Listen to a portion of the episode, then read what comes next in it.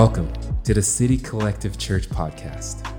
We believe we are better together and exist to create space for everyone to discover life in Jesus. We hope that in today's message, you encounter the heart of God and are challenged and inspired in your relationship with Christ.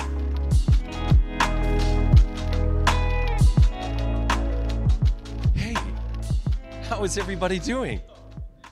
I'm so pumped to be here. Oh my goodness. I um in my old life I was an itinerant speaker. This is my beautiful wife, by the way. Thank you, darling. Hanji. Um her name is Khadija. She's so friendly. If you need a friend, Khadija will be your friend. Uh, she's amazing and she's beautiful. She's a whole package. Um, in my old life, I was an itinerant speaker.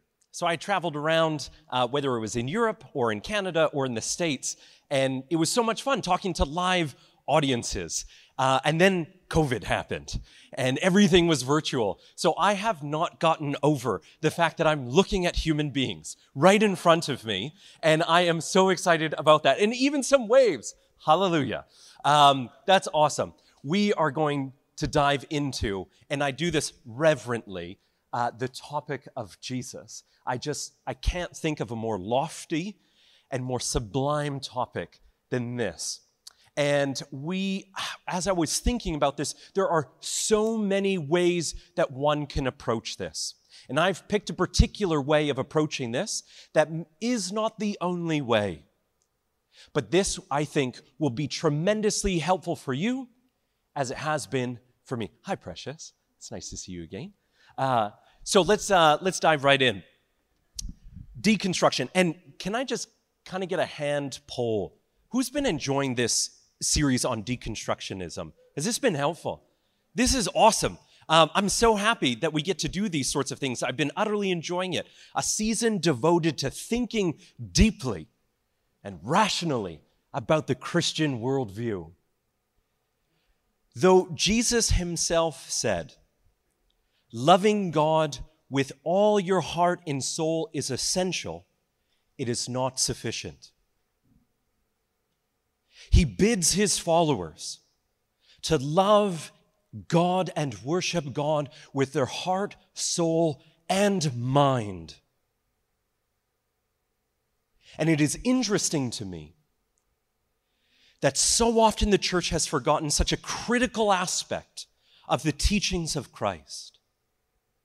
That Christianity proper teaches some sort of blind faith or irrational, illogical, intellectual leap in the dark. Let me be clear that's wrong. Is that too subtle? No, okay. To love God with your mind was included in Jesus' great command. Followers of Jesus are summoned to love and to worship God holistically with your entire being. And therefore, Jason, Pastor Jason and I hope and pray that this series has been helpful wherever you are in your process of thinking about uh, your faith, wherever you're at in your spiritual journey. And on that note, as I wrote in your journals, and we have more journals if you need one, um, you can grab one in the foyer to follow along throughout the entire year. But as I wrote in there, it is my conviction that there is only one reason why one should believe in Christianity. It is not for some sort of psychological benefit, though that's welcome. Don't get it twisted. It is not for societal advancement. And if anything, Christians are becoming even more despised in society. It is not to appease familial relationships, though the pressures around that are very real. And it is not for monetary gain, like the prosperity gospel, which is immoral and heretical. The only reason why Christianity should be believed is because it is found to be true. And to that end, Jason and I have sought to unearth many of the questions and doubts that so many of us already possess, whether it's overtly or discreetly, we're thinking about them. Uh, in week one, just a quick recap. Week one, Pastor Jason so eloquently discussed and grieved the atrocities that are writ large in the church's history, whilst concurrently articulating how egregiously out of tune they were with the melody of Christ and how beautiful that melody was, wasn't it? On the next slide, the beautiful melody of Jesus. To the hurt, Jesus was healing. To the traumatized, Jesus was safe. To the marginalized, Jesus is justice. To the rejected, Jesus is accepting. To the guilty, Jesus is grace. And to the curious explorer, Jesus claims to be truth. We examined in week two the vast ocean of evidence that supports the veracity, the trustworthiness of the Bible. And you guys so graciously allowed me to nerd out for nearly an hour. Uh, God bless you all uh, for allowing me to do that. Uh, but it was awesome. And that stuff has been so helpful for me as I've thought through the Christian faith myself as a latecomer to Jesus. Week three, we covered Does the Church Matter? Uh, where Pastor Jason again so helpfully reminded us all that when the church is what Christ summons it to be, that it matters greatly to humanity's flourishing. Recall the the amount of empirical data that he brought to the forefront, or recall some of the heroes of the faith. I, I, I, put up some of my favorites on the next slide. William Wilberforce, who was instrumental in the abolition of the transatlantic slave trade, or Harriet Tubman, who felt led by God to spearhead spearhead efforts in the emancipation of scores of African Americans from the horrors of chattel slavery, or Dietrich Bonhoeffer, a German Christian who refused to cower in the presence of Nazis and Hitler, or Sir Isaac Newton, Galileo, Copernicus, all of these, these scientists who birthed the, the idea of the modern conceptualization of modern science, who from their faith was like an it was like a motor that drove their scientific exploration and investigation. Or Mother Teresa, who, because of her faith, saw with enviable clarity that people were made in the image of God and that Christ abides in them, even in the poorest of the poor. In today's text, you can throw up the next slide of, I don't know, raise your hand if you remember this painting. Anybody want to take a shot of who painted it? Michelangelo Merisi de Caravaggio. Come on. Uh, and it's called, it's entitled The Incredulity of Thomas, which is the unbelief of Thomas. And last time I pointed out that Thomas's reaction, um, that it wasn't one of naivety or credulity, as, as is often caricatured in our culture. These Christians, they're to be pitied. They will believe anything. But his reaction wasn't of that sort. It was rather one of rational skepticism. Because Thomas knew, as any 21st century biologist will tell you, that people simply do not rise from the dead, especially after the horrors of crucifixion. And Jesus, in this scene, so gently, I just love this painting so much, so gently approaches Thomas, who is swamped with grief and doubt, and speaks to him and engages with him, which is important for all of us to know, especially as we're considering this deconstruction series. That God is not disappointed by doubt. That God is not angry with questions. He's not intimidated, nor is he threatened.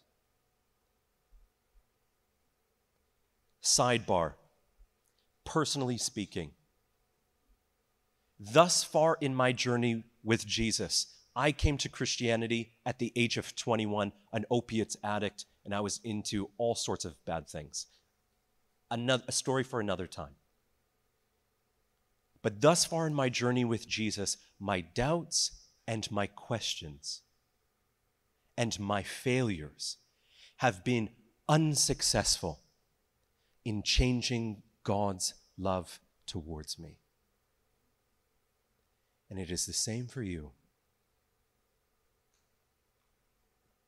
Turning back to our text from John 20 today, and it was the same text that we covered last time where Jesus appears in the room with the disciples and Thomas is incredulous. He's not willing to believe unless he puts the, his fingers in Jesus' wounds and Jesus discomforts himself in order to settle the doubts of Thomas.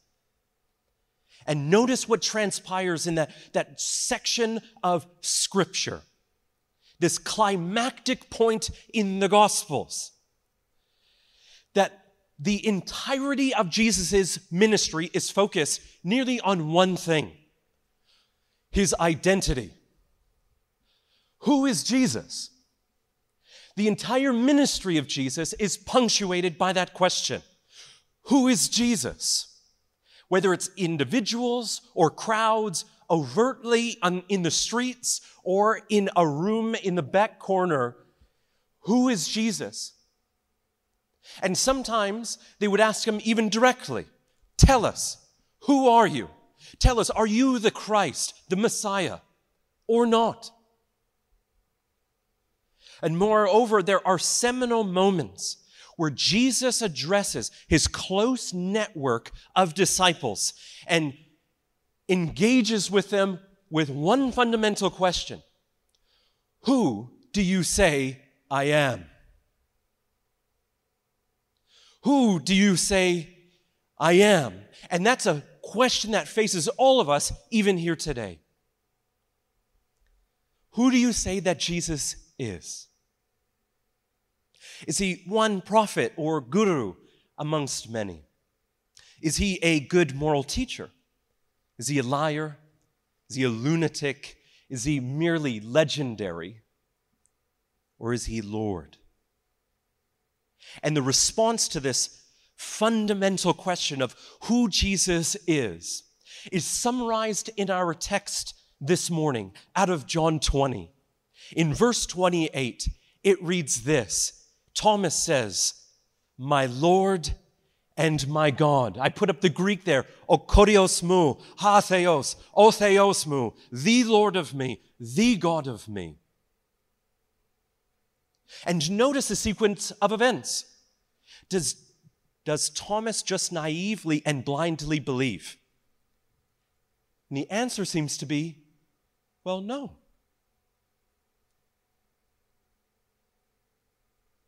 And Thomas calling, to uh, Thomas calling Jesus my Lord and my God is utterly astonishing for a first century Jew who were radically monotheistic. It was beyond their capacity. They, they would not even entertain something like this unless something had dramatically happened.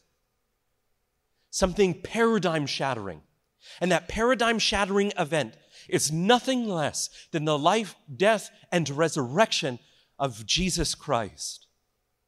And notice further that Thomas's conclusion comes after and only after a thorough analysis of the evidence.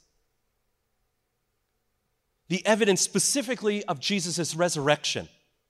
We can say, therefore, Thomas's conclusion of Jesus' div- divine identity is derivative of the evidence. That Jesus Christ is the Son of God. God incarnate, the second member of the Trinity, God in flesh, Emmanuel, God with us. Almost kind of gives you a foretaste of Christmas, doesn't it? Uh, Emmanuel, come on, somebody. Um, as the evidence component to, and the evidence component of Christianity is critical here. As Sherlock Holmes uh, helpfully reminds us, it is a capital mistake to theorize before you have all the evidence. It's, it biases the judgment. And I cannot tell you, this is not Sherlock Holmes anymore, but I cannot tell you um, exactly how or why so many churches have, have deviated from this. I, am not sure the reason why. It's simply mind boggling to me, and I'm going to resist the temptation of ranting and raving about that. But we're called to worship God with all of our mind as well. And, uh, well, Thomas sets out the methodology for this morning. We're going to look at some evidence, and it's going to be awesome. Um, it's going to be historical Jesus evidence and evidence for the resurrection. And I'm just pulling out my phone because I'm going to start my timer, which I should have done a few minutes ago. Um, but that'll just keep me on track because, you know, it's 11:16 and I'm already getting hungry. So uh, I imagine some of you all are as well. So, okay, I wish to present you two categories. I already enumerated them before evidence for the historical Jesus. Can we trust what we know about him? And number two, evidence for Jesus' resurrection. Can we trust the resurrection? So, you can take a sip of coffee right now, or uh, your water, or your tea, your pint of beer. I don't know what you're having this morning, whatever gets you up in the morning. Um, but you can take a sip right now and uh, let's get it. Let's just jump right in. Uh, slide number one. oh, my days. Anyways, evidence for the historical Jesus. Can we trust um, what we know about Jesus? So, this is generally, in the academic world, this is called the quest for the historical Jesus. The quest or the study for historical Jesus of Nazareth and his first century Middle Eastern world is enormous and fascinating academic discipline. First of all, that should just refute the uh, objection that um, it is predominantly a Caucasian religion. Jesus was not Caucasian. Middle Eastern, from Israel. Awesome. Middle East. Let's go. Um, the whole, and it's, and it's comprised of a whole constellation of academic fields that contribute to this quest. This is anthropology, archaeology, history, Jewish studies, theology, textual criticism, and so on. And with so many fields studying this particular topic, with so many different perspectives out there, it is easy to envision that it can get a bit muddled. And muddled it has become. Um, did Jesus exist? Is our first question. Did Jesus exist? In a 2015 survey in the UK, over 40% of people in the UK, in England specifically, um, never uh, believe that Jesus never really existed. Over 40% in 2015. I tried to find an equivalent uh, survey in Canada. I could not find one. But I imagine it's roughly the same. And this belief that Jesus never really existed has led to some to suggest that he was either a legend that was concocted or some sort of ideological centerpiece um, created by a band of individuals with a specific uh, religious or socio political agenda in mind. Or perhaps Jesus of Nazareth was an exceptionally gifted uh, rabbi in his first century world. And, um, you know, the uh, apostles and disciples, they just could not bear with the fact that he was murdered. So maybe, you know, we conceptualize some sort of uh, exalted idea of who Jesus actually is. So claims such as these have dominated traditional headlines as well as popular social media platforms like TikTok and so on. Um, three examples of well known voices speaking into what has been written um, is as follows. Uh, these are three uh, very uh, prominent atheistic voices. Uh, Christopher Hitchens, the late Christopher Hitchens, says the highly questioned existence of Jesus. Richard Dawkins, uh, who I ran into a grocery store one day in Oxford. I, I, I got it. I'll tell you another time. it was it was good. I, I I try to I try to invite him out for tea. And I was like, hey man, like I'm a third year student. So Richard Dawkins, if you don't know who he is, he's a famous Oxford biologist. Khadija and I were living in Oxford. I was studying at the university. I said, hey man, would you ever, um, like, well, I seen him at a far, in a distance, and I'm like, yo, this is my shot. I got to tell him about Jesus. And, uh, you know, it's like, Give me confidence, Lord. And so I went and rocked up and I was like, yo, man, just very discreet. Hey, man, uh, I'm a third year student here. Um, would you ever consider having a cup of tea with a third year student? Really interested in the stuff you write about? Have your book at home and all this kind of stuff? And you know what he said to me? No. he let me get a picture with him, though. Anyways, he's a good chap. Okay, and he says, it is even possible to mount a serious, though not widely supported, historical case that Jesus never lived. Uh, number three is an atheist philosopher. His name is Michael Onfray, and he writes this Jesus' existence has not been historically established. No contemporary documentation of that event, of the event, no archaeological proof. Do you hear that? No archaeological proof. Nothing certain exists today. We must leave it to lovers of impossible debates to decide on the question of Jesus' existence. Now, Dr. John Dickson, who has been quoted nearly every time uh, during this deconstruction series, writes this Skeptics may rule the headlines, but not the academy. Contrary to the headlines and social media, and so on. The scholarly consensus is that Jesus of Nazareth, as a matter of fact, existed. And I put up for you here, I'm not going to read this stuff to you, but this is as high level, peer reviewed sources for the scholarly consensus that you can possibly find. It is a consensus that Jesus existed amongst scholars. And why is this scholar? Uh, why is there a scholarly consensus? You might be asking, and I'm so gl- glad that you did. Um, as I mentioned during my, my last talk on why trust the Bible, archaeologists on the ground in Israel today are discovering artifacts on a nearly daily basis. Um, you're going to see this in, uh, in the next slide. So, when I was going through my notes on this topic, I wanted to find what are like the dopest archaeological finds that relate to the life of Jesus. And I put them all, I went to my trusted source, which is a gentleman named Craig Keener, who is a boss biblical scholar. Um, he's awesome. Stephen is nodding. He knows Wagwan. And so he, um, oh, go back one. Right there. And so these are some of the most important major archaeological findings when relating to the person of Jesus and his life. And they're dope. And we're going to go through only one. I'll resist the temptation to go through all of them. But as I was going through my list, which is um, uh, from a particular book that I have, I, um, I missed at the very bottom the town of Nazareth. You see that in 2009. So this is crazy. So a lot of scholars used to think that uh, there were holes in the New Testament because Jesus, fundamental to who Jesus is and, and is identified as, is he's Jesus from Nazareth, the Jesus the Nazarene. And so scholars are like, well, the problem is that we just don't know where Nazareth is. And it's not mentioned very much. So if that's a problem, if we can't find it, and his whole identity is predicated on this is Yeshua from Nazareth. And so they kept looking and looking and looking, and people became more and more discouraged and less and less confident because the, the critical thing with the New Testament is this is a fairly significant detail. And if they got this detail wrong, then the natural extrapolation is you're going to get other major details wrong. Does that make sense? But then in 2009, they found it. And they got lots of evidence from there.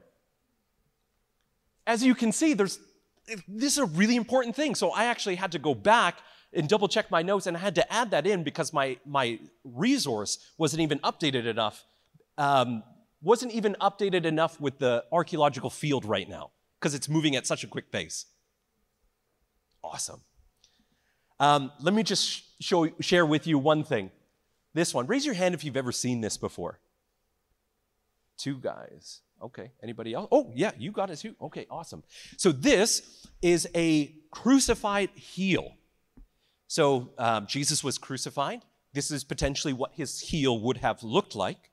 And uh, they, they actually know quite a bit about this heel. It uh, belonged to someone named Yohanan. I think I'm pronouncing that right. I'm probably not. Uh, I'm not Hebrew at all. Um, So it belonged to that gentleman, and he was put to death by a, via crucifixion in the first century. Okay, so right around Jesus' time, and the bone was accidentally found in an ossuary. Now this is really important.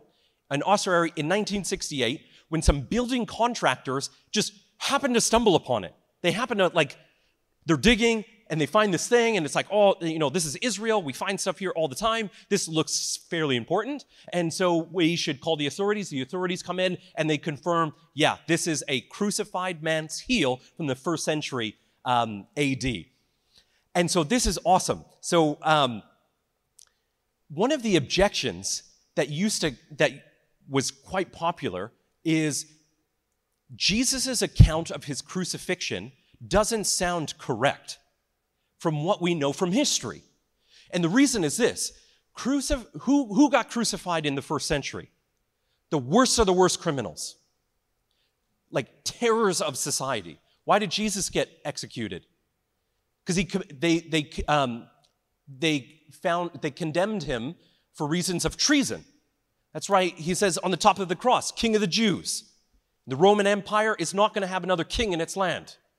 And so they crushed him. And so anybody who did that level of criminal activity was executed. And it was meant to be a deterrent to other criminals. So that means that they're utterly humiliated and shamed and all of these sorts of things. It was the quintessential way to degrade a person in their culture. It's public, you're humiliated, you're tortured to death, and you are put in front of everybody to see. And the, the capstone for it is, is that they would take this body and throw it in a shallow grave. Now, this is so important because, sh- because burial rites and, and burying the dead in the ancient world was a big deal. It was a very important aspect of whether it was religion or whatever. This is an important deal. And we know that these criminals were thrown into shallow graves and their corpses were picked clean by dogs. And they have whole sites that are dedicated to that. You could read about that in Tom, uh, Tom Holland's book, Dominion. Um, and here's, here's the point Jesus is crucified, yet in the gospel accounts, he's buried in like a really nice way. And that doesn't happen. So it must be an inaccuracy until they found this. Because it was found in an ossuary. This is hard evidence that Jesus' burial, which was a formal, religious, and respectable burial, wasn't completely unprecedented. And they had to throw away this objection against the Gospels. And you would think, if it was a made up account, why would you include that? It would be far easier and far more believable if you just said he got thrown in a shallow grave. You know what the interesting thing is, too? Most founders of religions, we know exactly where they're buried. Do scholars know where Jesus is buried? The answer is no. Whew, got goosebumps. Do you know why? The reason is is that these burial spots to major religious figures became the destination point of religious pilgrimages.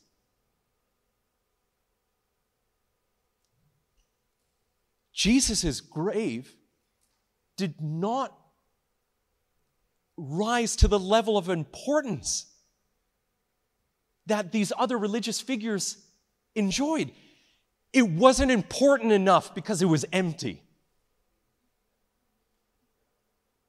And that's why we know so much about Jesus, but we do not know where he was buried, not with 100% certainty. And that alone distinguishes him from every other worldview that I'm aware of. awesome.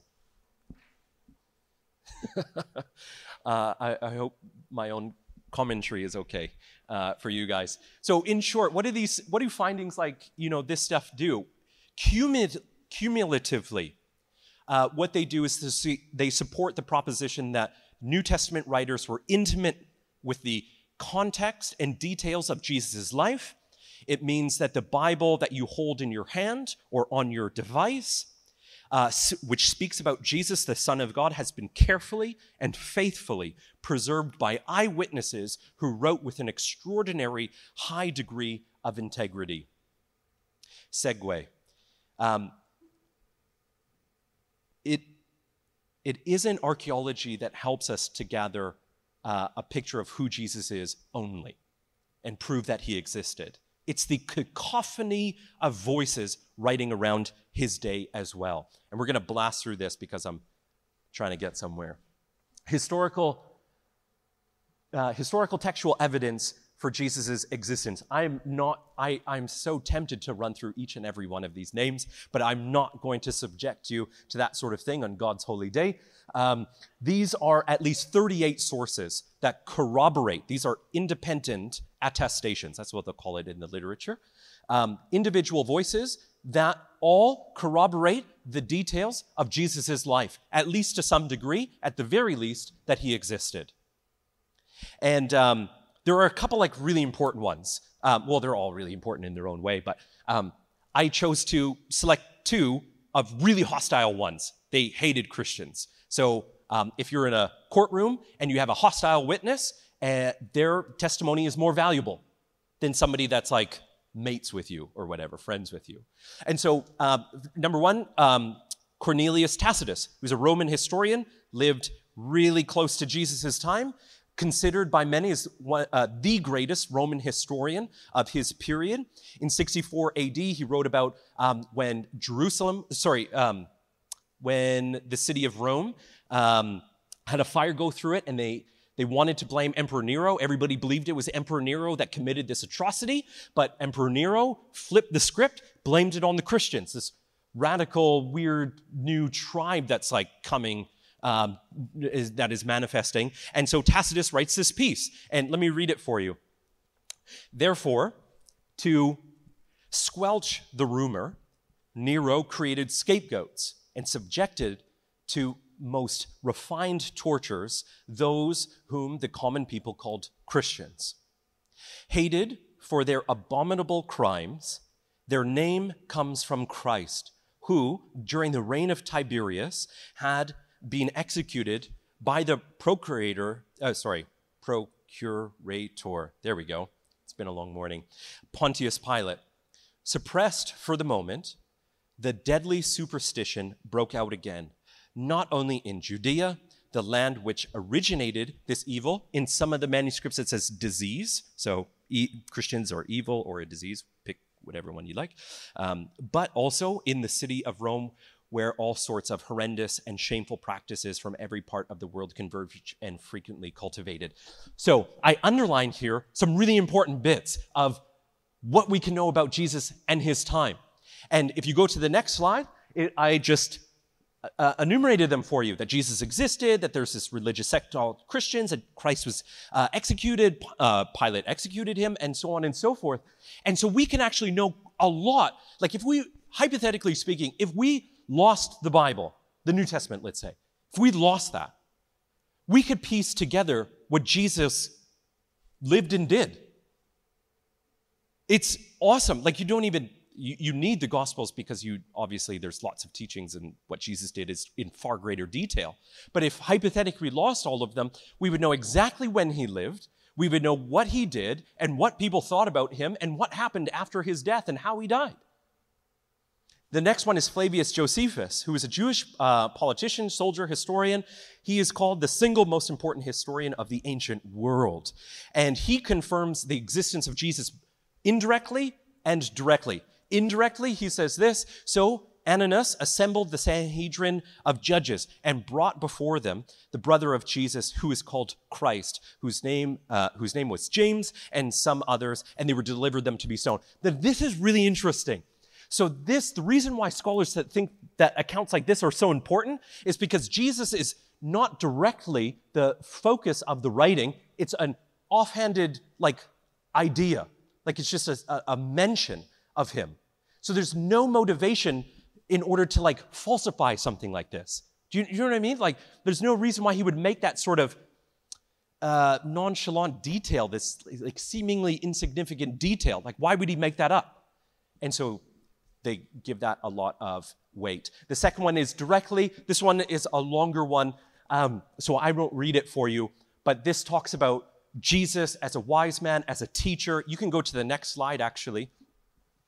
Uh, that he was a wise man, he was a teacher, he performed surprising feats. Jesus won over many Jews and Greeks. Religious leaders, uh, um, religious leaders and elite accused Jesus of breaking their laws. He was condemned to death, and so on and so forth. So we can actually know a lot about Jesus just from these hostile, anti-Christian sources. Does that make sense so far? Raise your hand if you're tracking with me. Okay, this has been a lot of information. Take a sip of your coffee or your beer or whatever you're drinking. And um, all this archaeological and textual evidence from outside the Bible, extra biblical stuff, just paints a very clear picture of who Jesus was. And it's always been impressive to me that even if the New Testament was lost, we'd still know so much about him. Evidence for Jesus' resurrection. This is my last point. Evidence for Jesus' resurrection. Can we trust Jesus' resurrection? Remember, for, for Thomas and the other apostles, this was this was clutch. This was critical. This was the linchpin point, was the resurrection of Jesus. And this is inherently a problematic thing because we know that people don't rise from the grave. So this is a really big problem. And some of the most scathing critiques of the resurrection don't come from outside the church, but from inside. So 1 Corinthians uh, 15, Paul writes, that if Jesus did not rise from the grave, then your faith is futile. It's in vain. The whole Bible pivots on this one event. One of my professors back in Oxford used to say, Ladies and gentlemen, a man rose from the grave, and that affects everyone. Because what does that mean? What does the resurrection mean fundamentally? And this is huge for when we're thinking about the second half of this topic's question is like, why does it matter? And what it means fundamentally. that hope is real. That death is not the end. What a fascinating proposition. Even if you're not intellectually convinced, in my view, I would want that to be true.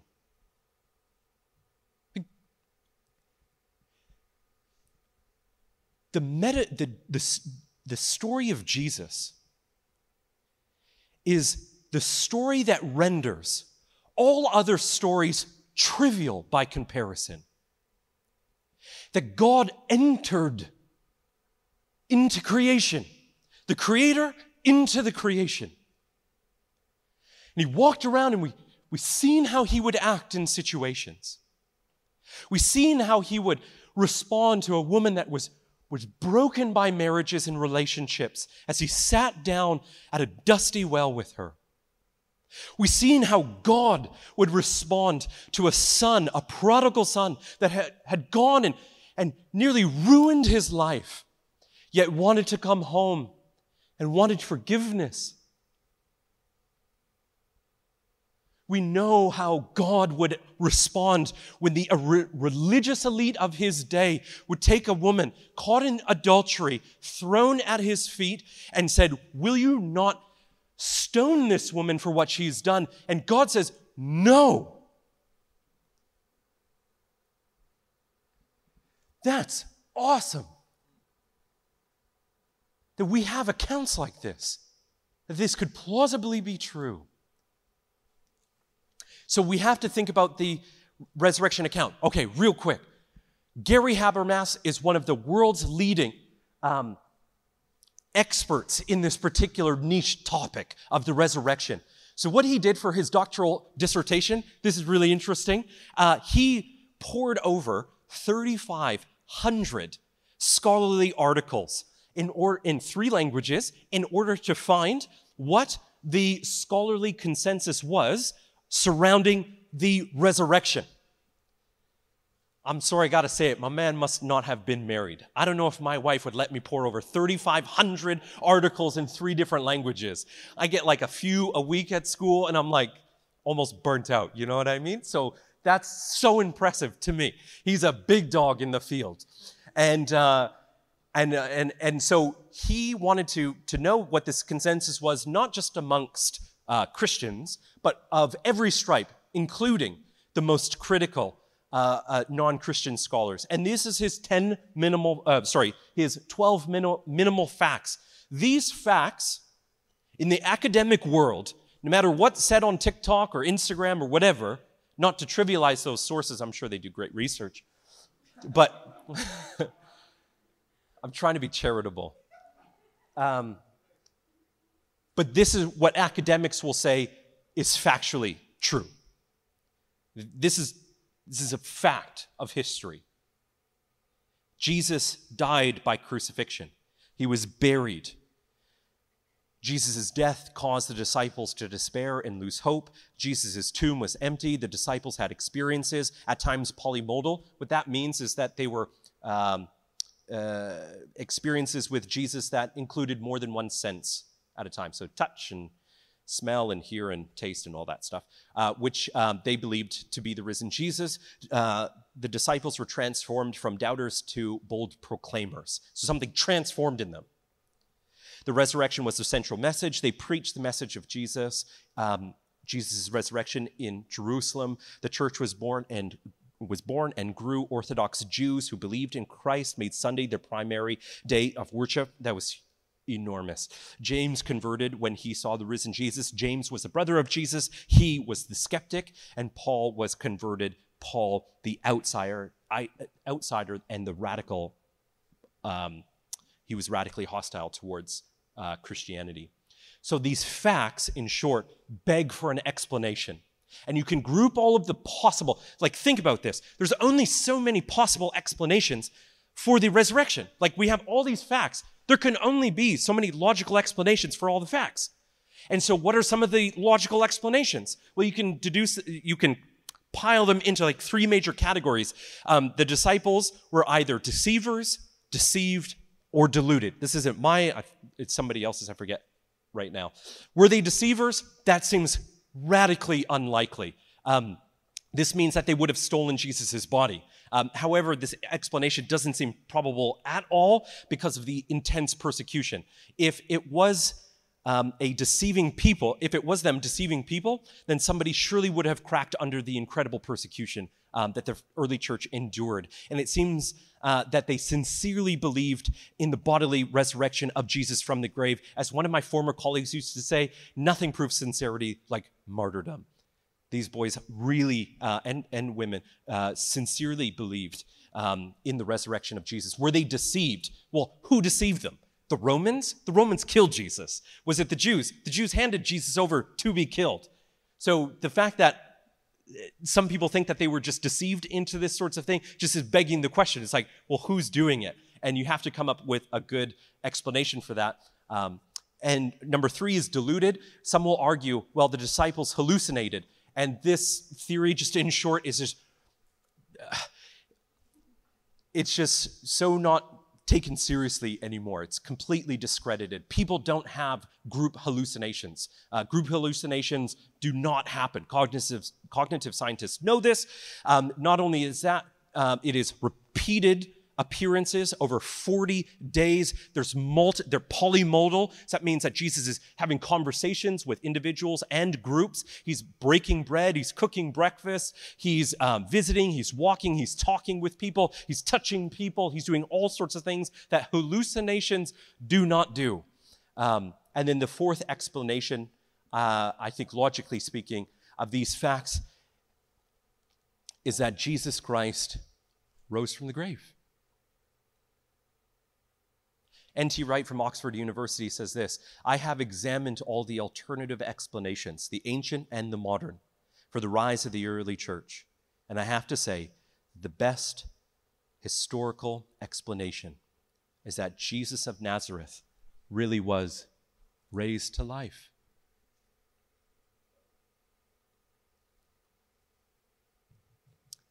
My time has come to an end with you all, and you all have been so patient with me, and I so appreciate that. I want to just show you a painting before I, I leave. Does anybody know this painting? Anybody? My wife does. I subject her to all of my nerdiness before you all. Um, this is the Isenheim altarpiece. It's located in France.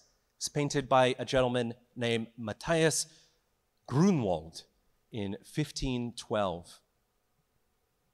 And it was the altarpiece in a monastery that specialized in the hospitalization and care for those afflicted by plague. It was painted in the monastery amongst those who were sick and was the primary motivation for the artist in his incredible work. This painting is to show those who are suffering who Christ is to them. That Christ wasn't some aloof deity, but one who is well acquainted with sorrow and grief. He is the crucified God, the lone, scarred God of history who does not distance himself from our sufferings, but comes down and enters into them. At the very bottom, you will see his feet. It's one of the most gnarled parts of the painting.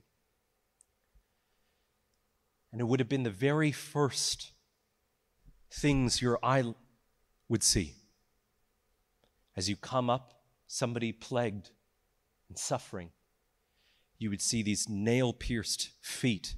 And the artist covers Jesus in plague.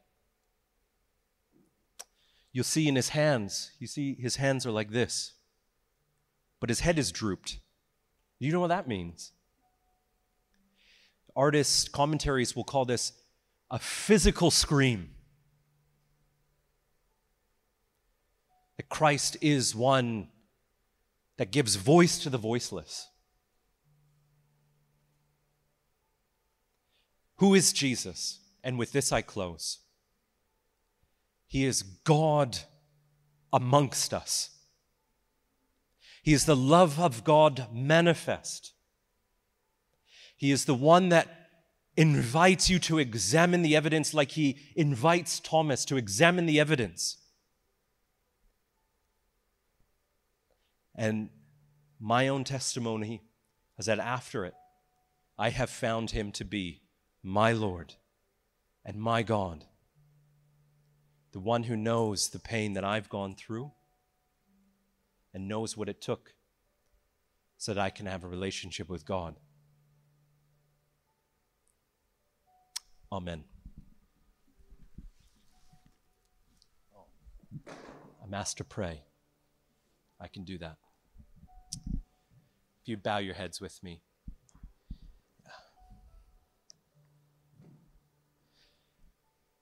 God, speaking about your son Jesus is far above my pay grade. I pray that your spirit would be working in all of our hearts and souls and minds I pray that you would help everyone that's, that is on their journey. That they would know that this is a safe place to ask questions and voice doubt and concern. And I pray that you would help them as they do, as Thomas did, a thorough analysis of the evidence. I pray that you would speak to every single one here.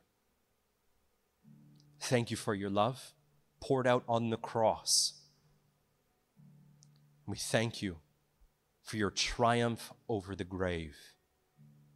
You are the scarred God, the resurrected God, and the God of our hope.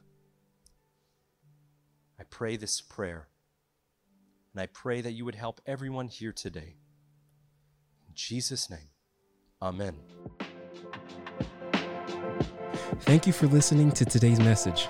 We hope it challenged, encouraged, and inspired you in your walk with our Lord Jesus Christ. To keep up with City Collective, make sure to check us out on Instagram and Facebook at City Collective Church. Have a great week.